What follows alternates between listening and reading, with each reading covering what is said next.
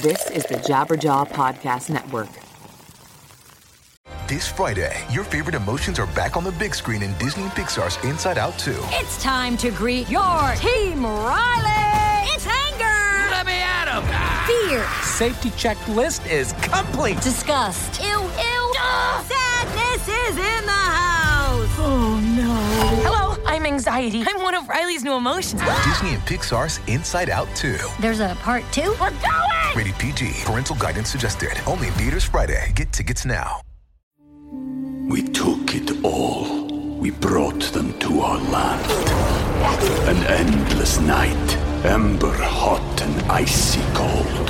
The rage of the earth. We made this curse. Carved it in the blood on our backs. We did not see. We could not, but she did. And in the end, What will I become? Senua's Saga. Hellblade 2. Play it now with Game Pass.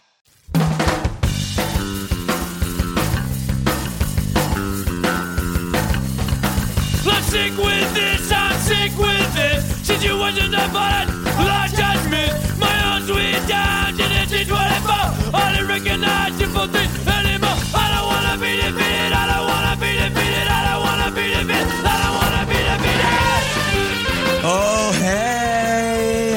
everybody. Welcome back to another episode of the show. My podcast, Lead Singer Syndrome.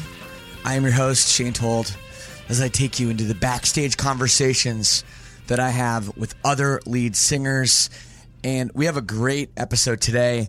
I speak to Ollie Baxter of Broadside. We're currently on tour. Uh, we got to pile in his van and the, the back the back bench seat of the bus and have a chat about all kinds of things. And it was terrific. And thank you to Ollie for doing this. Definitely this week we have better audio quality as it's done in person. I uh, I figured out what was wrong with last week's with Howard Jones. It's still a great episode. Go back. It just took me a lot of work to fix the audio and make it even listenable. But today we have much more professional sound quality. So I'm proud of this one. I'm proud of this one with my my very fancy microphones and recorder. Anyways, before we hop into that one, I want to thank you guys so much for being here, for being subscribed, uh, for being a member of the All Access Club. If you are, uh, anything you do to support the show, telling a friend, writing a review on iTunes, all that stuff goes such a long way. I just realized we're going to hit the 120 episode mark pretty soon, which is crazy. Oh my God, it's, it's it blows my mind and warms my heart at the same time. So thank you for the support. As always, if you want to get in touch with me, very, very easy. You can email me, leadsingersyndrome at gmail.com, if you have suggestions for the show, for upcoming guests, um, really anything. If you want to tell me I'm doing a great job, uh, if you want to tell me I'm doing a horrible job, well, we have another option for that. It is the hate line 657 666 hate, H A T E. You can leave a message for me and you can let me have it uh, really with whatever you want to say.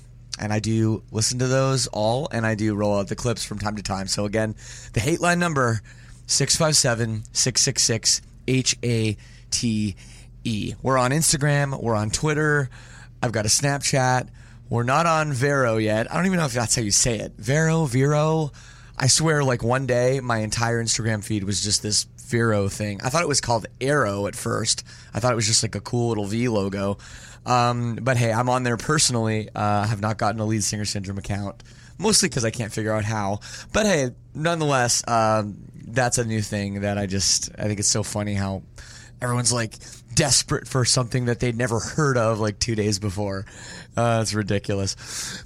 Speaking of desperate, maybe you're desperate for all new band merchandise. Maybe you need a new hoodie for the spring, or a windbreaker, or a hockey jersey, or something crazy that you don't even know about.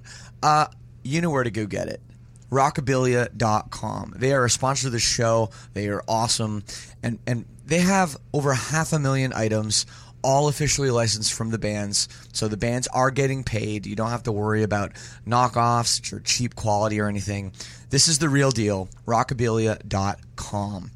We have a new promo code, so listen up if you've heard this, you know, my spiel before. We have a new promo code.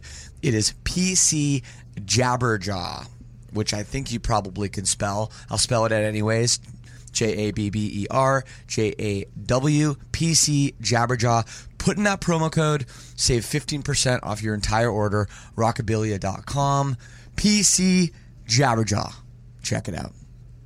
If you want to help the show, like I always say, check out the All Access Club. We're well over 250 members. It's a great community. We have so much fun. And on this tour, I'm out with my band Silverstein right now. We're on tour across America. I have met and hung out with so many sinners. It has been incredible, so much fun. Whether it's just saying what's up, having some beers, whatever it is, it's been really, really rad. So shout out to my sinners worldwide. If you want to become one, check out the All Access Club. It is leadsingersyndrome.com slash all access. You get a bunch of stuff, but for as little as $6 a month, you can really help out the show with bonus episodes, merchandise, and all that other stuff that you can get. So check it out. All right, let's jump in to my conversation in the back of the van with Ollie Baxter of Broadside.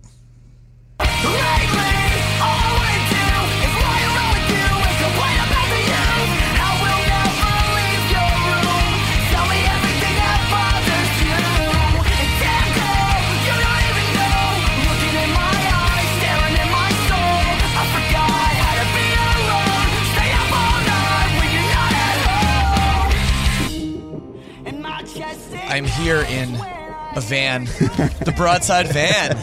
Welcome. You guys got snacks. I see Twizzlers. I see Yeah. not one but two packages of Oreos right here. Whatever you want, we can get. We Dude, have broken seatbelts. If you go on like a long tangent, Yeah. and and you you know the listeners hear me like ruffling around with Yeah. some snacks, Yep. it's because I'm bored of what you're saying. I'm That's just- okay. That's okay. I just need to get some Oreos. Let me ask you a question though. me. If you were in the backseat of this van, would you not want to be with snacks? No, well, I mean, anywhere you want to be in life, generally, if there's snacks, it's just better. That's valid. hmm I mean, I I, I don't know. Uh, first question: What are some of your favorite snacks? My favorite snacks. Okay, I'm very boring. I like um, crackers. Crackers. I like yeah. What the best combination would be fig Newtons and ginger ale. I'm very grandpa about it. Fig Newtons and ginger ale. Um, That's an interesting combination. yeah, A I lot mean- of different sorts of types of sugar. Yeah. Re things going on. Well, see, like I don't like to be like you know ha- age specific, so you can hang out with grandmas or you can hang out with like toddlers with that kind of snack. You know, so That's if you're true. babysitting, either on the spectrum of living or dying, or just being born or about to die, you know, you can feed anyone. So, I haven't had a Fig Newton in years. what's your favorite kind of snacks? Oh man, I'm the one asking the questions here, dude. All right, I apologize. No, I, I, uh, no, I don't know. He doesn't I, eat I snacks, like people. I like some kind of like, I, I guess I like some things that that are, are a little off, you know, off in left field a little Okay. bit. Um, like I really like black licorice. Shut up. No one likes black. I really like it. like genuinely. Yes, not even to be cool. I do know they have Wow. these, and I I think you guys have them in America too. But they're kind of like a, it's like a pipe. It look looks like a pipe, Yeah. and it has like little red Oh yeah, things yeah, at yeah, the yeah, end, so it looks like you're smoking. Which Which which, probably cool. shouldn't fly. It shouldn't, but you know, some things uh, escape the radar of the world. Remember when they had, and again, we have different. We have a lot of a lot of people don't know this. We have completely different candy bars. We don't even call them candy bars. We call them chocolate bars. C- completely different ones in Canada than than you have. Right. We have completely different ones. But one thing we had when I was a kid, they were like these bubble gum cigarettes. Yeah, You would buy them in a. Mm-hmm. cigarette box, and then you would blow into it, and actual smoke Would like come out for like a couple- powder yeah. would come out. That's terrible. It's really awful. it's really like, look at this. Isn't it cool that my kids can be like I me? I mean I know. But you only get a couple of powder puffs. You know. You're After right. that, then I- you're, you got to go cold turkey. You you got to gotta quit. eat- You got to chew that nasty ass gum afterwards. you do. so it's like punishment in a way. Well, anyway, snacks aside, Yeah. we're here on tour in uh, Buffalo, New York, Goddamn which is like pretty much my second home. Okay. Uh, it's only about a lot of people don't know this. It's very close to Toronto. It's only about two hours from Toronto, and where I grew Oh, up, wow. maybe an hour and a half away. So I used to come to a lot of shows here. Um, yeah, so it's it's a great great city. Have you uh, had much experience here in Buffalo? Yes. Uh, well, we've played here about. This would be our third time, and usually Buffalo doesn't fuck with us because like we're not really aggressive, you know. And this is like a tough city, you know. The North is. Well, is cute like, is what we aim for tough. is from here. Well, That's not a very tough band. Fuck me, I'm gonna leave this right now. But yes, there No. are also. You know, I mean, there used to be a festival called Tuffalo Fest. Come on now. Yeah. I've literally watched people look at me and be like, I don't want to look at you. I, f- I felt that. They didn't say it, Mhm. but I felt it. And that's okay because my whole thing is like, if we can at least make them laugh, like that's kind of our whole thing, you know? It's like, if we can make people laugh, then maybe they'll tell their girlfriends or their daughters or whatever about us. So, um, but I'm excited to be here. Last time uh, we played at, uh, what's the venue over there? It's closed now. Uh, I've no idea. Well, it was a nice one. Oh, okay. But Yeah, here no, we I don't are. know. There's uh, what's the one? The, the sh- show place, showcase. How did I not know a showplace theater? That was the one when I was growing up. Okay. And then there was like the Extreme Wheels, the skate park was a place for a while. We while. were just being told about that. That sounds awesome. It wasn't. No, it was. Not. It's not, not good. awesome? No, it was Even for a skate park? It was bad. It was a bad venue. Like they had uh like it was this huge area, so it sounded terrible. Okay. They had like really really bad PA, and it was you kind of stood in a weird sort of like on the top of a skate ramp, but not really. It was it wasn't good. it wasn't good. But I love Buffalo. Love being here. Yeah, yeah, yeah. How's the tour been for you so far?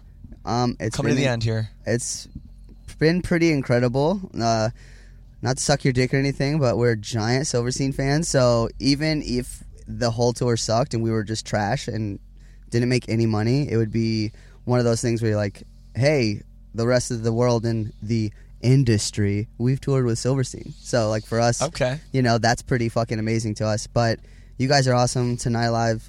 Uh, Jenna has such an amazing energy and just Mhm. like dope style and just everything about her. The the whole uh, the crew and everybody's been super dope. But for us, it's been really nice because our demographic has been um, up to this point um, like younger, like Yeah. you know teenage girls, and that's because of we've been blessed with playing like Warped Tour and stuff like that. So it's really nice to be able to see what we could do outside of our comfort zone. You know what I'm saying? Absolutely. So that's a, a first for us, especially like on a, a level like this, like this tier of tour. So it's been a really nice challenge. And um, I mean, a couple of everybody I think on this tour has gotten sick at some point, but um, this is probably one of my favorite tours I've ever done in like the six years that I've actually been. That's in this amazing. Band. Yeah. Well, dude, we're very happy to have you. Um, I mean, we were a little concerned because I know last year you dropped off Right. um, a tour that you were supposed to headline, Right. Yeah. which is uh, pretty crazy. And we were like, "Oh shit, is this band going to break up before we can even Of course. bring them out?" So, um, what was that about? If you can, if you don't mind talking Yeah, about no, it, I don't mean, mind it seems all. like you guys are back and and doing, you know, rejuvenated, whatever Right, it is. of course. What what happened there? Because a lot of people, your fans, were scared they weren't going to do our tour. We uh, going to do our yeah, tour. yeah, yeah. We uh, so what happened was we had just done a full US with Real Friends, and that was a couple of months. And I was I just turned 29 years old, and I'm I was going through this crazy wave of like, what the fuck am I doing? Am I valuable outside of the internet? Like we're we've come up in such a weird way, like you know, we just put we were putting on our second record. Um, I didn't know we were gonna have the numbers that I felt like we should because of all this dumb shit you see on the internet, all this fake success or real success, whatever it is. It's just constantly Right. stimulating you. Right. And um, I was getting really paranoid, and we did that tour, and then we did a UK tour with a band called Trash Boat. And um, Yeah. who Love 'em. you- yeah, Love those yeah. guys. And uh, so after we did that, you know, like the trash boat run for us, as as dope as it was and as beautiful as the UK was, we didn't do too well because it's just different kind of vibes. But you know, I got home and I just had a full fledged series of panic attacks, and usually I have those, and I can kind of. You know, um, uh, zen out. I live out in LA, so we do a lot of like meditating on hippie shit. You know, Okay. weird hippie shit, sipping kombucha through a straw. But you know, I just couldn't pull myself out of it, and I was I was freaking out. I was taking out on everyone. I was just going through a bunch of family stuff, and and I was like, I got to pull out of this tour because I'm going to be selling a fake fucking image to these people, and it's not how I want this to go down. Okay. And I didn't know if it was me, if it was the band, if it was the genre of music I feel like I'm losing touch with, or what it is. But I've since then I've you know done a lot of like self healing and just self reflection and pushing through it. But um, that was the first time ever in my life that I was like, I can't fucking, I can't do this. And usually I'm pretty prominent with perseverance and pushing through things, but I just, I was fucking miserable, like truly miserable. So what happened to to get you pull you out of that? It was just you just needed some time off. Like yeah, I just, a needed little bit some, burned out. And yeah, I was super burned out. Like, uh, it's it's so fucking dark to like put on. I mean, as you know, like it sucks to just sit back and watch everyone that even your friends and your enemies just succeed, and you're just thinking to yourself, "What the fuck am I not getting here? Like, what's Mm-hmm. not going on?" You know what I'm saying? And a couple of things weren't translating in my life, and um, and I was just, I was terrified that I was gonna be fucking, just like I put so much time into a craft that maybe I've just you know bullshitted my whole way through, and then you know I talked to a, couple of my my idols and and and people that you know guide me whether it be spiritually physically and they were just like no one really knows what the fuck they're doing man they just they just do it and Yeah. so i just needed to just kind of figure that out for myself i think Well, I think that that's so true, man. And like, there's a common expression that gets thrown around on the show all the time, Yeah. and it's "fake it till you make it." i know because there is really not any method. I know. You know what I mean to to this at all, and it's even though what we do as singers in bands, traveling around the country, around the world, yeah um, it's been done like so many So- times. So many people have done it. You'd think there'd be some kind of playbook right like how on what to. to do, but there isn't. There isn't. There just isn't. And, and yeah and and you can you can do everything right. I'm using Right. the quotation marks course, around course, my yeah. head. You can't see me.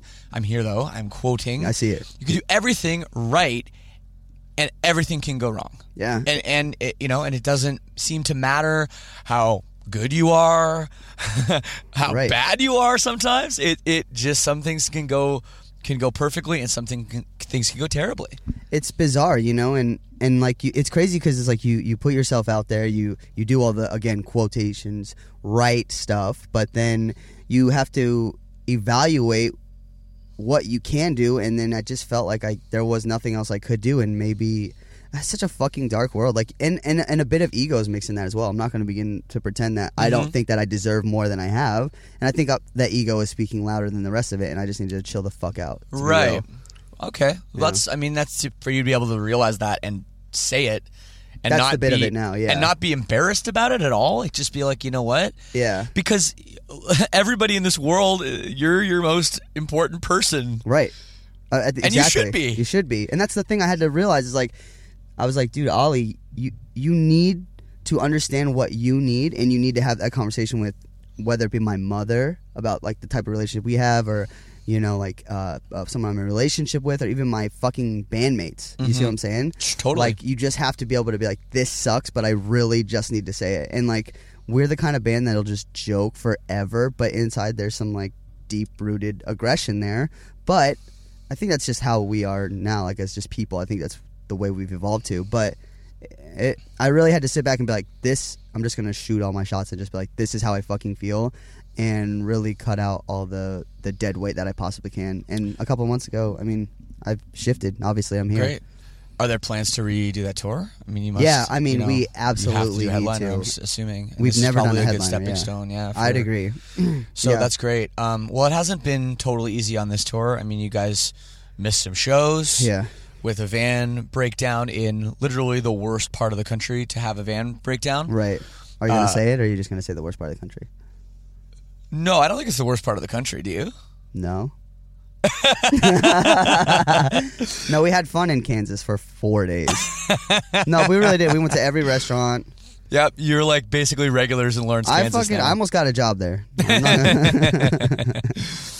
Uh, but no. yeah, so we our van broke down. You know, um, I caught like a minor form of strep for two days, but we're blessed. I love your voice cracking. you, you know, strep. strep. Strep. I just went through puberty. I'm just nervous. I'm, I'm next to Lee Shane right now. Um, so, but luckily, you know, Dorian's in our band. He's a phenomenal singer, and um, he was able to just carry my whack ass weight until I could get that amoxicillin pumping in my no insurance body. Two hundred dollars for amoxicillin, by the way, kids. Love your parents. Is it really? Yeah. That's States. wild, dude. Because I don't have. See, there's a lot of misconceptions. We'll go off on a little tangent here about Okay. about uh, healthcare in Canada. Healthcare in Canada is free. I have a little card in my pocket that says health on it. Okay. And I show it to the doctor, and all that is free. I can go to the doctor. It's all free. All that stuff. Right. Uh, whatever I need. If I have to have a major surgery, like I said, I had a you know colonoscopy and an endoscopy I had to have. Um, it was free, all covered completely. But we uh, are not covered with drugs. Okay. So if you don't have like a drug insurance plan, either through like your work or like you could buy one or whatever, Right. then you have to pay full price for drugs. So I do. If I get sick and I have to get, uh, yeah, like some some kind of penicillin, amoxicillin, whatever, I have to pay full price for it. However, it is not two hundred dollars. Right. It's like for amoxicillin, it's like I don't know, twenty bucks maybe. crazy, man. With no insurance for me, and then of course, like most people in Canada do have insurance. I just don't because I don't have like a proper employer. Right, with- of course, no, with that. actual that you know those kind of benefits, and I don't really need it because if I were to have something major happen to me, I would be covered under the government government insurance. Right. So that's fine. Um, but that's crazy to me that it's two hundred dollars Yeah. for And what for like ten clinic- pills or something. Yeah, they gave me like 15 pills. It was amoxicillin, and that was it. And they were just like, take this to the fucking Walgreens or whatever, CVS.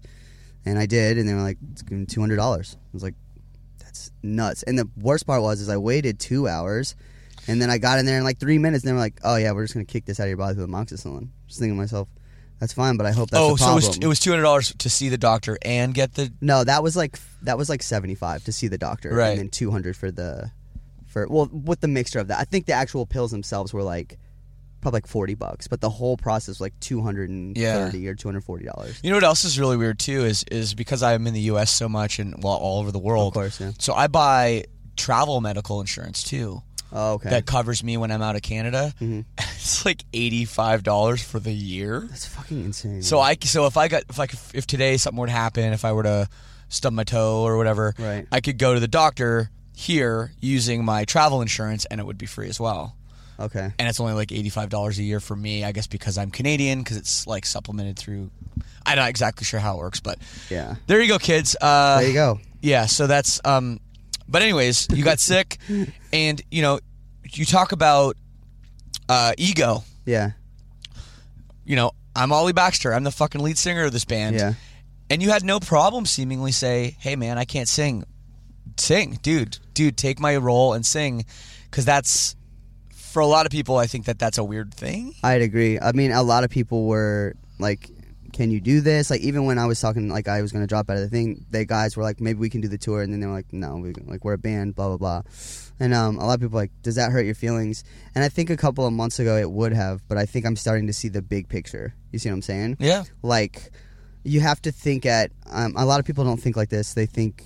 It's not that we're not consumers. It's just like we have to think about things a little differently. So I think about giving a show to someone as opposed to attending a show when I'm there. You know what I'm saying? Like after we play, I get to then go to the audience and watch Tonight Alive and Silverstein play.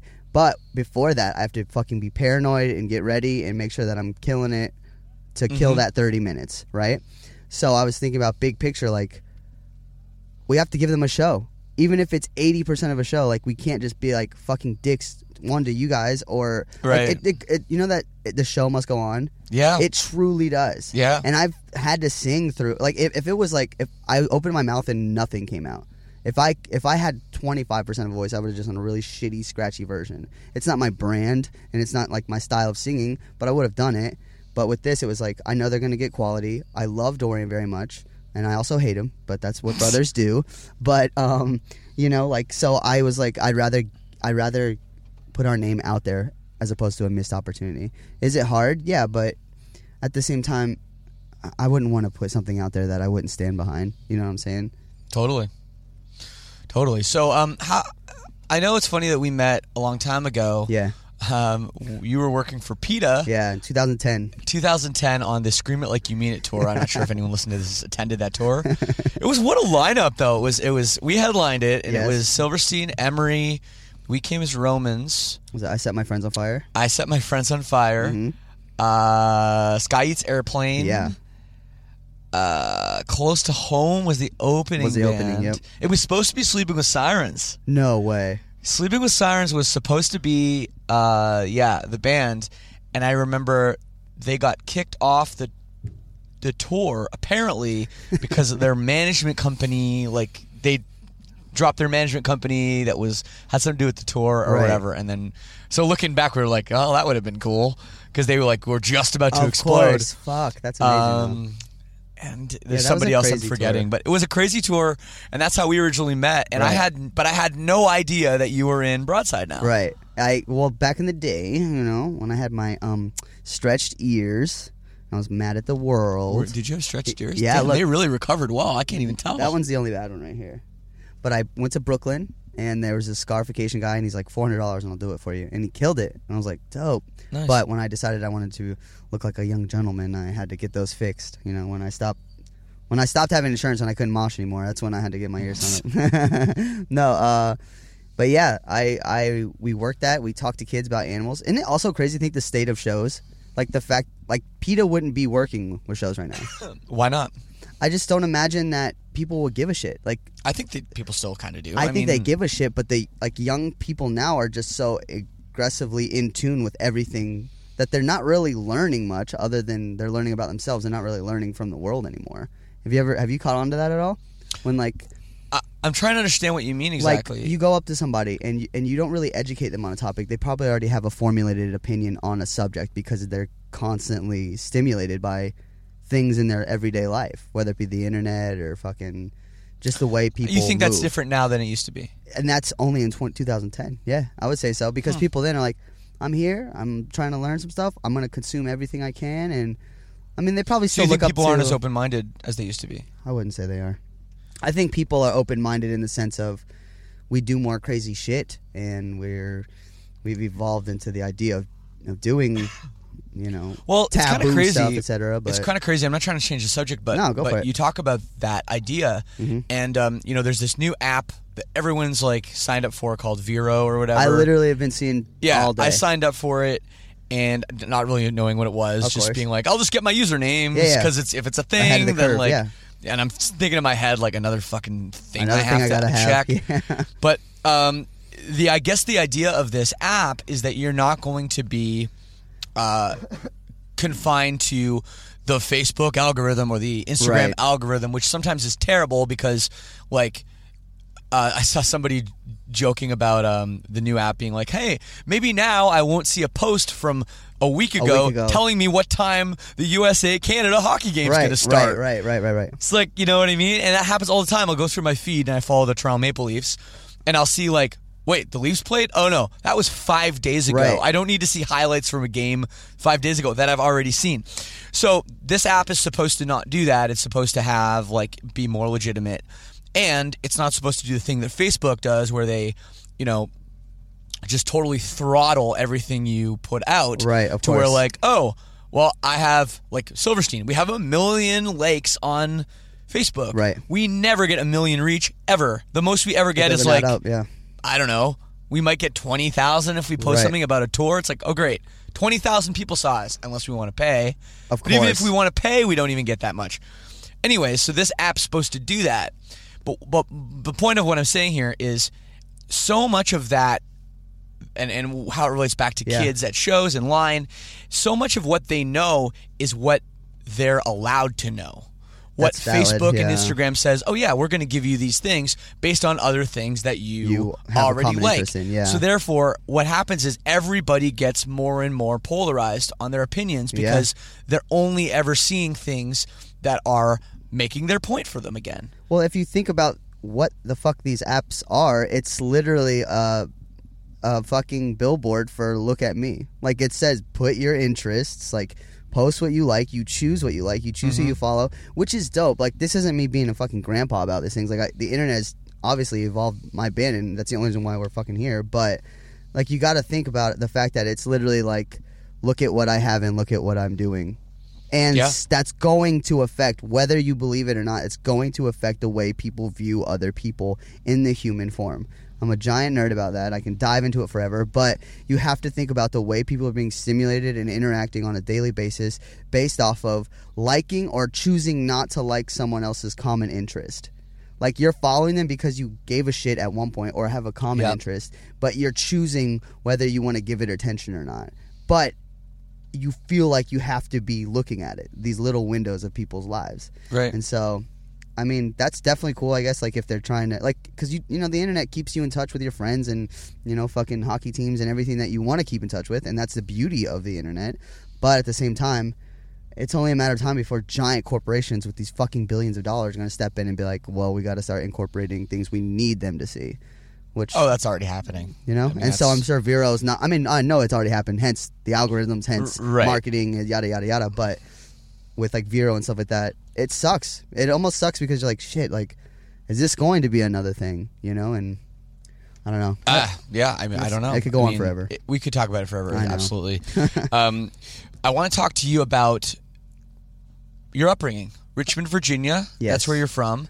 Um, but I do understand there was a bit of controversy when you started claiming Los Angeles. Yeah, there was a bit. Uh, what happened with that? So, a little backstory about me personally. I was born in Huntington Beach, California, um, by my mother and father, obviously. And then my mother, my father separated my mother at a very young age, and my mom and I were homeless in Las Vegas for three or four years, right? Wow. Yeah. I didn't know that. She was a kid, so, and her parents were a little.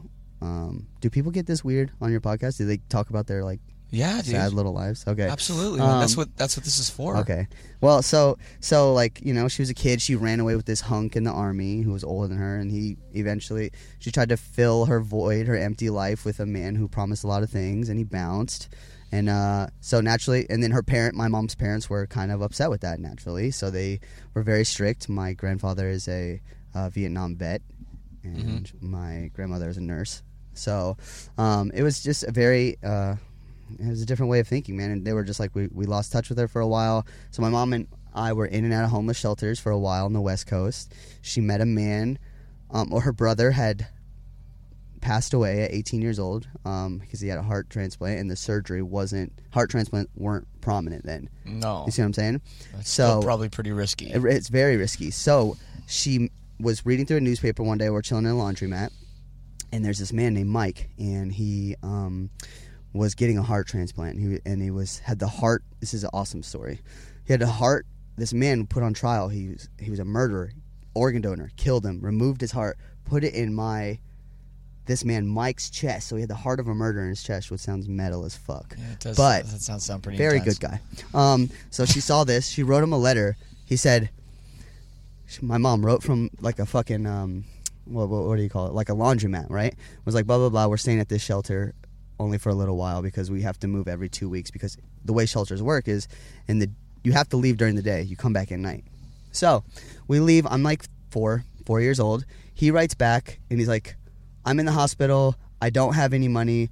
I live in a hotel, but I want you to move out here. Here's like 50 bucks for a bus ticket or some shit. And it was like the 90s, right? Yep. So, based off of the combination, she had just lost her brother. She only wrote out to this man because he was going through a heart transplant and actually lived through it. He was like, Yeah, now I have a brother and sister by him. He passed away in 99. That's when we moved to Richmond, Virginia, which is where my mother's family's from.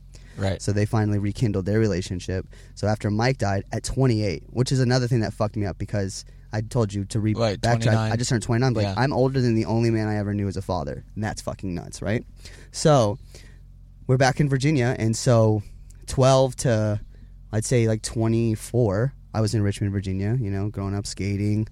Um, getting into bands and stuff like that, and then I wanted to go back to LA to chase the dream, but also to just I feel like I accomplished everything I possibly could in Richmond, and as much as I love that city, I needed to go into a place where nobody gives a shit about you whatsoever, Mm-hmm. and LA's the perfect place for that because I want I was gonna I can go Brooklyn and read books and fucking suck Morrissey's dick every day, or I could go be in the West Coast and get sunshine. I was like, I'll stick with the sunshine right now. You see what I'm saying? I get yes. I don't want to die in LA. I don't want to die there. It fucking sucks there sometimes, but I want to accomplish some stuff out there. And I'm doing a lot of writing. I have like a solo R&B thing that I got going on out there. And then I'm going to come back to the East Coast and I'm going to build an awesome family one day hopefully. Okay. But yeah, Wow. people are like, you know, people are a little close-minded with that stuff. But I was like, it's not not that serious. It's but you know, well, I, I, think I there's just it. a lot of pride, you know, because I it's, definitely. Richmond is a smaller city. It's like a blue collar kind of town. Yeah. That not, you know, I mean, you look through a magazine and you, you flip through and you see some band. Chances are they're either from New York or L.A. Valid, yeah. You know of, what I mean? Of course, and I definitely Um, get that. And that's one of those again to re backtrack the big picture thing. I was like, yeah, maybe it was stupid to say L.A. on a shirt because it was like, I, I gotta respect where the fuck we came from. Right. And well, that's the thing. People feel yeah. disrespected And and I- they feel like you don't care about them anymore. right. or And at first I didn't get that, and now I'm like, I get it. Especially Right. going back then, they still have mad love for us. I was like, I apologize. And you know what's funny about that is I think Rich I think of Richmond, Virginia as actually a really cool, like cool. it's a Like, I think city. it's. And I don't just mean like it's cool. Like I like it. They have cool breweries or whatever. Whatever, yeah. But I mean like. I think as a reputation, I always thought Richmond, Virginia was cool because some really cool bands com- came from there, like Avail Yep. and Strike Anywhere. And Down to Nothing, and Uh, all these awesome bands. Yeah. yeah. Lamb of God. Isn't Lamb, Lamb of of God? Uh, GWAR. GWAR. Yep. yeah, like so, like you know, a lot of pretty I gotta, legendary I gotta ask you this question: Have, Do you know a band called Conditions? Of course, yeah, yeah, oh, yeah. They're from, of course. If Alex, it wasn't yeah. for Conditions, I fucking wouldn't be in a band at all. They're the greatest band ever. They put us on really hard, and me personally, I was a little fucking angsty teen, just going to those shows, sitting in the back and just watching them perform. Alex, of course, is yeah. was sleeping now, Yeah. right? I think he's still doing that, and um, but yeah, man, fucking No, we did some band. shows with with Conditions like right before they broke up. Yeah. Uh, but yeah, they're they're a terrific band. I didn't know that there's such a big influence on you. massive influence. I just love uh, Brandon's lyricism and like his melodies were just so like epic, and their music was just so tight, and they were just like pretty. I, I- their whole they had the whole thing, and I was like, "Fuck, that's so rad." So, okay, so you move. This is you have very very crazy. I know, I dropped it on you Like I have. Well, it's fine. I, I have the most normal ass like upbringing ever. So like I'm from the suburbs of Toronto. My parents are still together. That's my mom rad. was a stay at home mom. My dad had a you know a job for Dupont Corporation, like a big corporation.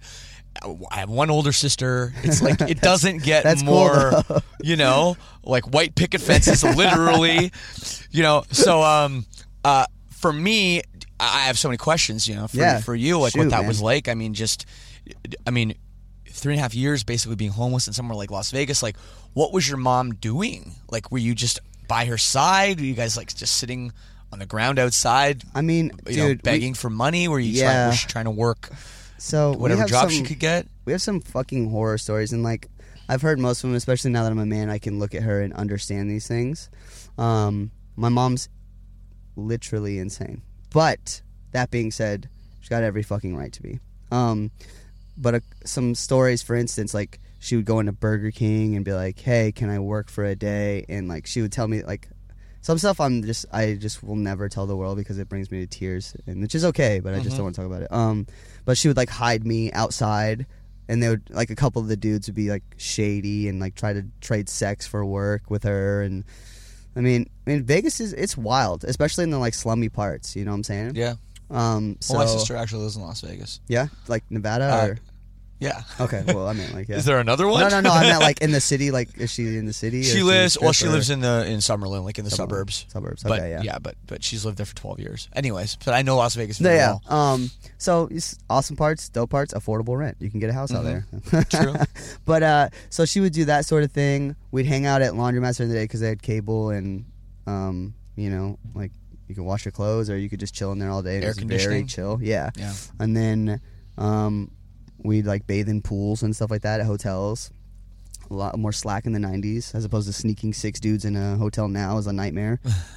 um, so like that's the sort of thing she would do. But a big issue with my mother is that she was very trusting. So she would trust all these people that would promise her things. Um, like they'd be like, "Oh yeah, come back to my house," and blah blah blah blah blah. And there was like a horror story with like my mom was assaulted a bunch, and that's why she was like, "I'd rather be homeless, sleeping in parks, than dealing with these fucking shady people." Right. And she has a baby, so I mean, you got to look out for your baby and you. And so, like for instance, I'll share this story with you because we're here and I'm already in my feelings. She told me this one story of like she thought she was gonna die one night because it was like um, we were in a very gang affiliated area, obviously, and there was like a lot of graffiti, a lot of like violence going on. But we would sleep at night in the summers. We would sleep in like um, you know, like at a playground, like the like the crawl through tubes Yeah. that you can like crawl Yeah. through. We would sleep in those because it's easier to hear sounds because of the plastic vibrations So if there's any sort of thing, and there was one night she had to like apparently hold my mouth shut like while like dudes were doing like graffiti on the Oh, outside of the tunnel, and Yeah. that fucking sounds like that sounds like a lifetime movie. It sounds horrible, Right. but you know that type of stuff is like my mom's badass. Um, but like that's the type of thing, you know. And so she was desperate. So what I don't know if you're religious or if you believe in spirituality at all, but like I, I'll Not- say this not overly, but right. okay. That's fair. I'll say this that the universe was like fucking write this random man a letter. Yeah. I mean, come on, like you know, like I'm not um, religious, but I do believe in like just movements of Sure. people's whole vibe and energy. So the fact that she did that randomly to me is like that's really insane. So you were able to go to Richmond and have some support and some Yeah, and then, of a you know, family they- because her family was sense of frequently family. Exactly. So that I guess that was a lot of the way where you learned, you know, values and stuff. Exactly, Because I you learned- seem, I mean, you, you seem like you got pretty. and that's the thing is a lot of people would be like, "Oh, we expect you to be like, like kind of scummy or like white trash, like your upbringing." But I think growing up, because after that, after we met with Mike, you know, and he was great for a while. I grew up in trailer parks. All my best friends were hood rats. Like we just did wild stuff, like ate ramen noodles, skateboarded, fucking. Just dope stuff like that, and I was just a quiet dude. I just I've always been an observer of the world, and um, never been a like really bad dude. I've never done like a serious drug or anything like that. So Mhm. um, I think just coming to VA and having showing having love from like a southern type of vibe really matched with with uh, what I was trying to do with my life. Like I had all that hate inside me, but then I met that southern charm, and I was like, Yeah. I should probably do something with this. And I joined a band pretty young. You know, What was your first band? my first band was a band called Plagues of a Human Race. It was a metalcore band. Nice. And I like to sing. What year are we talking here? We're talking 2002. Okay. 2002, 2003, and 2004. I remember. Uh, this is a funny story because it relates to you. Um, Aiden Mhm. was the first show that I got our breakthrough. We opened for Aiden at the Canal Club upstairs, Cool. and they didn't talk to us at all. But I'm like, But you know what that's fun. Another funny a rad thing too story. is like we've had a couple local bands on this tour too, and I haven't talked to them. I don't know, if that means I'm an asshole, No. but like what I don't know what to What do. do you do? I see some guy, I like assume he's in the band. Do I walk up to him and be like, "Thanks for playing"? Like I don't know. Half the time I don't see them, and I wonder if they're they're just thinking. We opened for Silverstein, and they didn't even hang out. They were like, "What do they? What do well, they expect?" do you? like, what's your vibe now? Like, like you're a mature dude. Like you, you've been killing it for forever. Like, do do people? I mean, people. I see people get starstruck over you, but do you?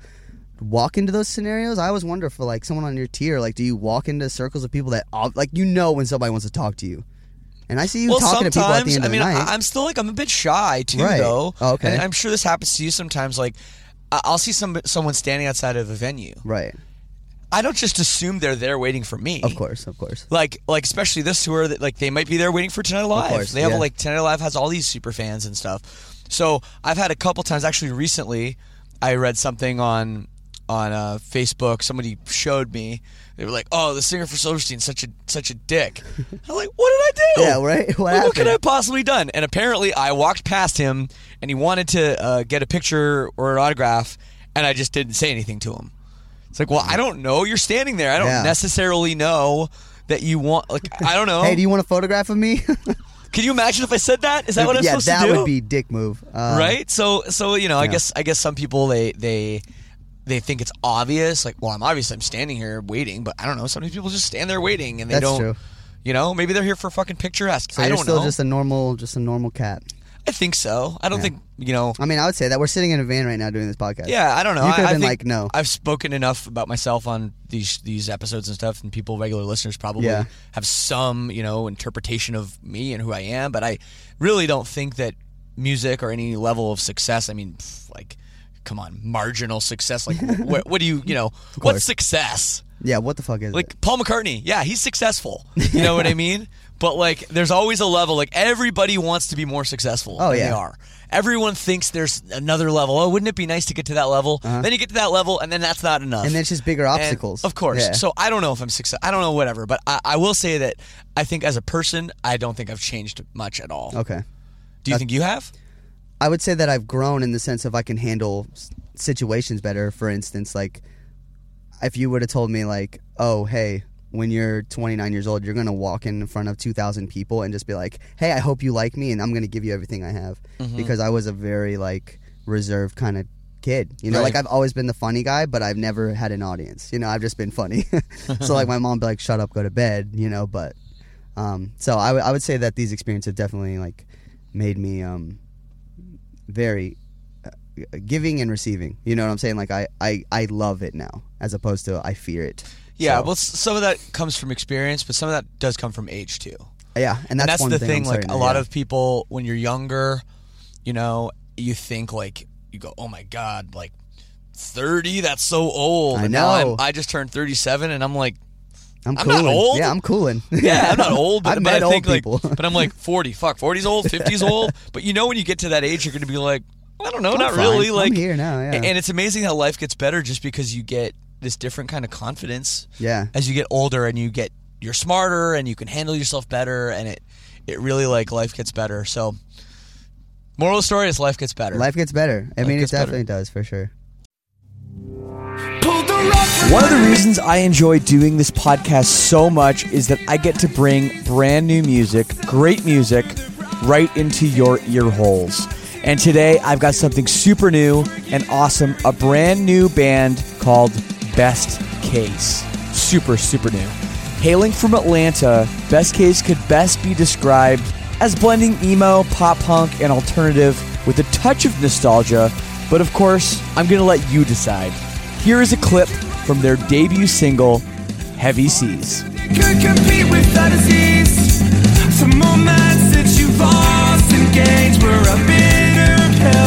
You, you ingested the pain.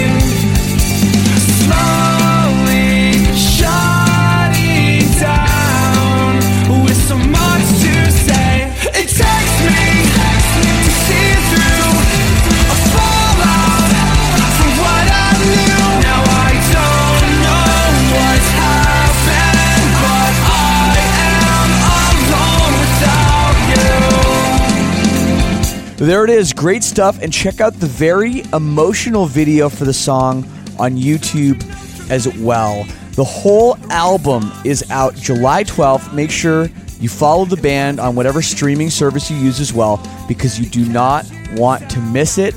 It's produced by Zach Odom and Kenneth Mount, Mayday Parade, and Cartel. And the band also features drummer Ben Cato, known for his work in his previous band, The Dangerous Summer. We love them around here. So go check out Best Case. It's brand new. You heard it here first. And thank me later. Head over to bestcase.band for links to everything or simply search for Best Case wherever you get your music.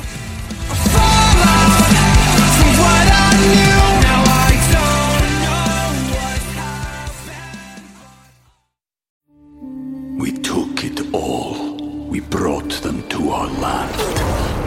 An endless night, ember hot and icy cold. The rage of the earth. We made this curse. Carved it in the blood on our backs. We did not see. We could not, but she did. And in the end, What will I become? Senua's Saga. Hellblade 2. Play it now with Game Pass. I got to ask you about the shirts.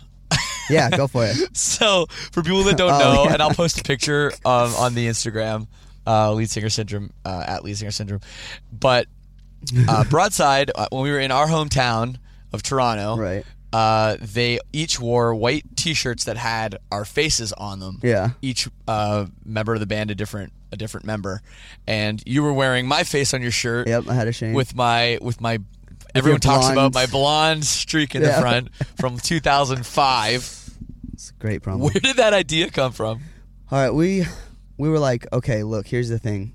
We are funny, and we're like, we just like to be try. We try to be funny. Hold on, look at this awesome van driving by. Oh yeah, it's like an old Volkswagen van. Very cool. My Sorry. grandfather used to have those. Actually, he used to he had like a whole bunch of one as a kid. Are you serious? Yeah, he used to like fix them up or whatever. We always had a bunch of those. You have a great life. I'm not complaining. Yeah, it's. I don't know because of my grandfather yeah, fixed only VW because I, van. I don't care about anything else in your life, just the vans. No. Um. Yeah. So we were like, dude, wouldn't it be funny? I was like, like I said, dude.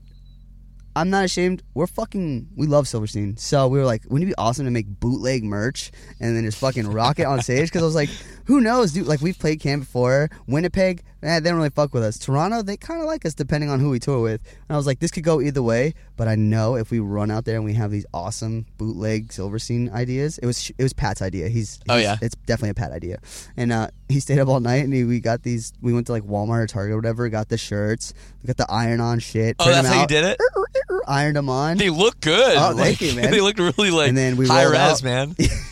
and we were like, let's get promos because we were gonna like get like super duper old promos. But we were like, no, let's get everyone in the band now. And yeah, man. So we just wore them out on stage, and I was feeling good that night, and dur- you did guest vocals during Coffee Talk because I couldn't I couldn't stop putting putting the mic like up to my chest because once I saw one group of people laughing, that's all it took for me. I was like, Right. oh yeah, I'm gonna get this group and that group and that group, and then everybody was just trying to take photos with the With us. With the. Silversteins, the Broadsteins. but they were like, Duh. like they would come. One girl came up to me. I was wearing a hoodie. She's like, "Do you have the shirt on?" I was like, "Yeah." She's like, "Can you take Can you take off the hoodie?" I was like, "Yeah, fuck yeah, I'll do that for you." so oh, I loved it though. yeah. It made me. It I'm glad me- you guys weren't like, we don't we don't fucking like you, okay? Oh no, we like you. We definitely like you guys. Thanks, man. Uh, we like we like you a lot. Um, another thing we have in common, Silverstein and Broadside, is we both. Uh, well, we used to be on Victory Yeah. Records, and you were on Victory Records. Right. And um, Victory Re- Records is a, a label that I've talked about a lot. I've had a lot of Victory bands, uh, ex Victory bands on the tour. I don't think I've had uh, on the show. I mean, I don't think I've had any current Victory bands Oh, wow. before.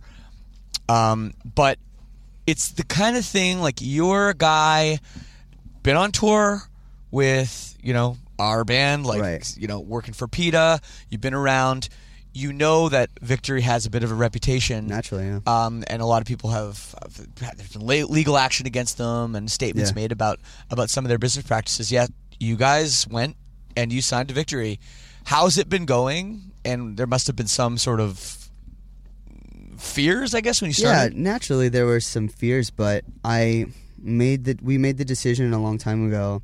I was filling in from this band called July from Canada. Their vocalist had just Oh, yeah. And they were about I to do a hit the band. lights run. They were Yeah. about to do a hit the lights run with them, and their vocals had just left. And I was like, I want to f- like my band had just broken up because our drummer moved to California, ironically enough. And we were like, fuck, he's gonna go get married, whatever. We can't be a band. So Broadside took a little split skis after four years, and then um, I went on that tour. It was like a summer run. It was like a month, you know, and I just saw like hit the lights. I saw the way that they were vibing, and as much as I love July, it wasn't my type of music. So on my way back, we got an email. It was like, "Hey, we saw a Storyteller.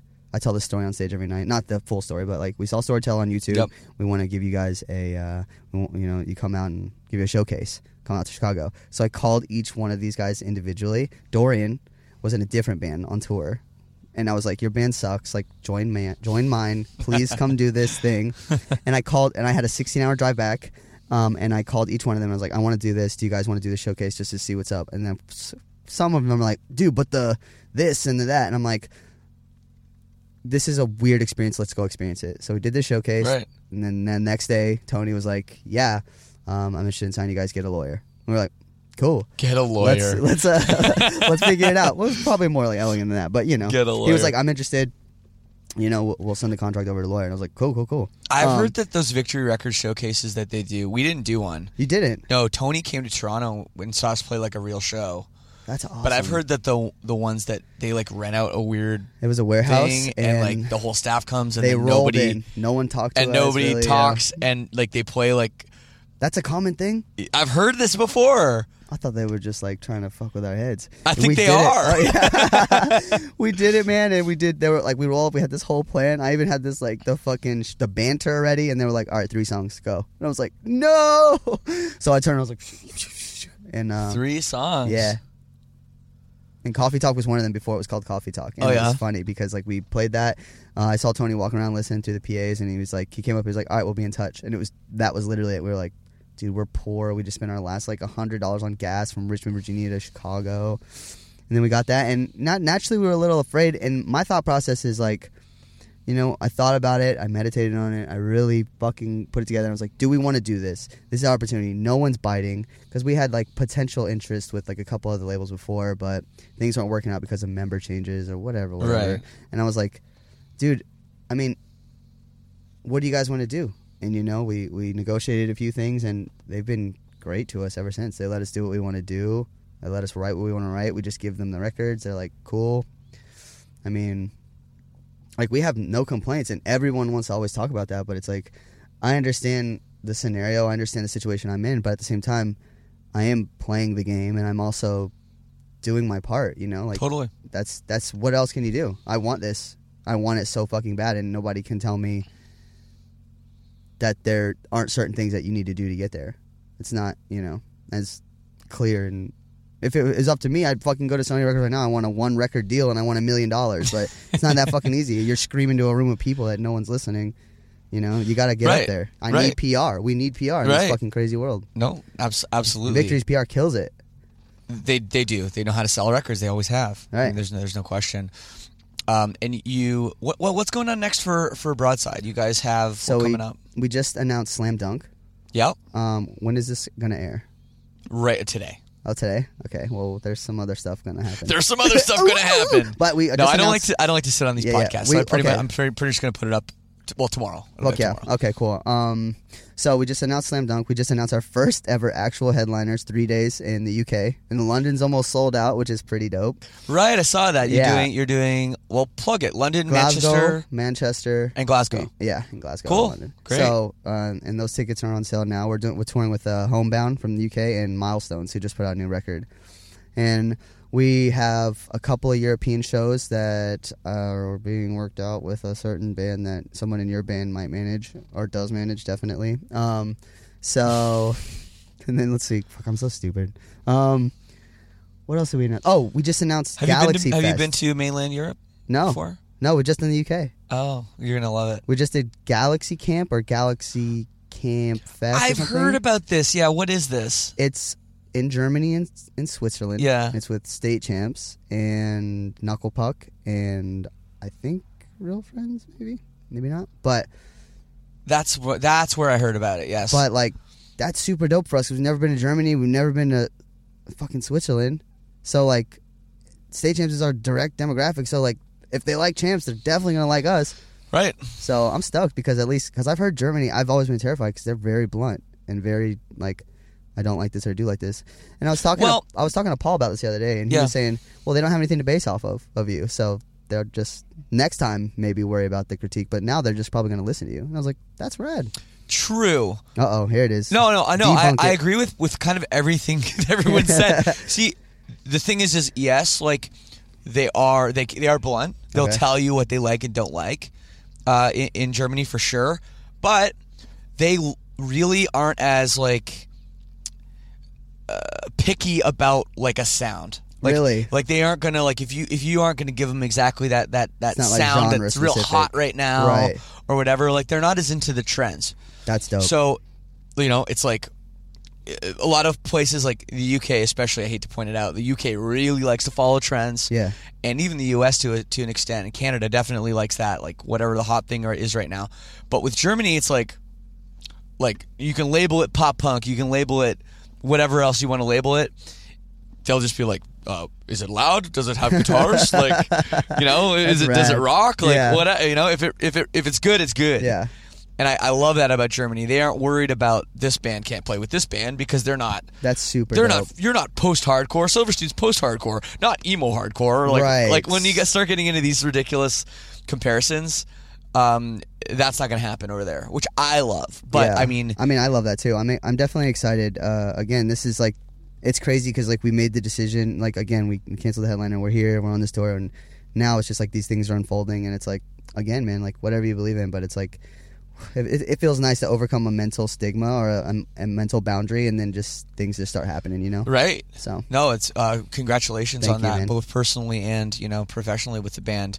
Um, the UK is is really seemingly like the pop punk hotbed right now. Like Yeah. everyone's going over there. They You've been so over much, there uh, yeah, before. We've How been many there times? Twice now. Yeah. and they just have such mad love for us, man. Like the first time we played London, like we rolled up and I was like, man, we'll see how this is, and kids just going absolutely ape shit, and I was like, dope, because I've always romanticized London because Yeah. you know I'm a dumb American, but like we get there and it is just as fantastic as I could have imagined, like in architecture and in just charming accents and just people going ham for you. Like, what else could you possibly ask for? Absolutely.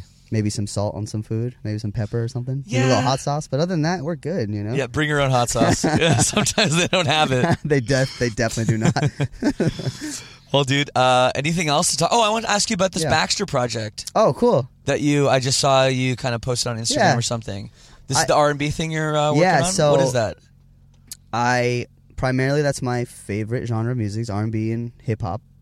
I just love it. I love the energy of it. I love the punk rock of it. Um, I'm not trying to be like one of these. See, I love the punk rock of punk rock, but anyways, I love on. the punk rock of punk rock, but the world, it's the same thing. It's just a different know what you fight. mean. see what I'm saying? I know what you mean. So, but I, again, I'm a big uh, romantic kind of guy. So um, I'm influenced by uh, by R&B primarily. So I was like, you know, I waited a long time. I've, I was doing R&B before I joined this band by a sketchy Craigslist guy. I was like, I'm gonna sign you. I'm gonna get you these deals. And right, I, I had a couple covers. I had like um um um, um was like a Emarosa cover and shit online and. The guy that was in the band, he like found me. He was like, "I want you to join my band. You have a cool R&B voice." Brrr. Fast forward, here we are you know, I talked to Victory about it. I talked to everyone because I legally have to. like, I have Sure. to let everyone know now that I'm an adult in my band. Hey, I really want to do this R&B project, um, and it's a perfect window of time because the the merges. I mean, the, the genres are merging finally. Like, there's you see like so many young, dope types of people hanging out at different types of shows. So, I don't know. I I really into like spooky, slow, ambient R and B stuff, but that talk that talks about real shit. So I'm trying to merge the two, and um, I have a bunch of songs now um, that, and actually right after this tour, I'm going to um, be recording in the studio again, and trying to collect a full record of that, and then just hopefully put it out through the right element. And the dope thing about that is, is being 29 years old, I can talk about my sexuality, my desires in life that don't necessarily translate in a band like Broadside, who's kind of fun and quick, and you know, Okay. it could. so it's going to be a very sexual. No, record it's not going to be like, yo, I'm trying to eat chocolate off your toes. It's not going to be anything like that. But it's going to be like just uh, a different. Maybe, maybe it'll feel sexier. Maybe it'll be the same thing. I won't be like, you know, you can't mosh to this. You the mosh first stuff. single will be called "Chocolate on the Toes." Chocolate on the toe, just a big toe. Chocolate on your big toe. Chocolate on your big toe, girl. Big in brackets, yes. you heard it here first on Lead Singer Syndrome. No, uh, dude, uh, thank you, man, for for doing this. Dude, Shane, and, thank you so uh, much, brother. Yeah, I'm excited to hear this, this, all the stuff you're doing, and I think sky's the limit. So, uh, dude, it's been a great tour. I hope you guys have fun. Had fun. Thank you so much. I love Silverstein so much. Thank you. Thanks, Ollie. All the best. Later, brother. So there it is with Ollie. A great conversation and some pretty crazy stuff, man. Like what a what an upbringing. Uh, could not be more different than my upbringing, but hey, that's that's why we do this show. Talk to people from all different walks of life, and it's really great to see that band taking off, doing so well, um, because they're a band that has great songs.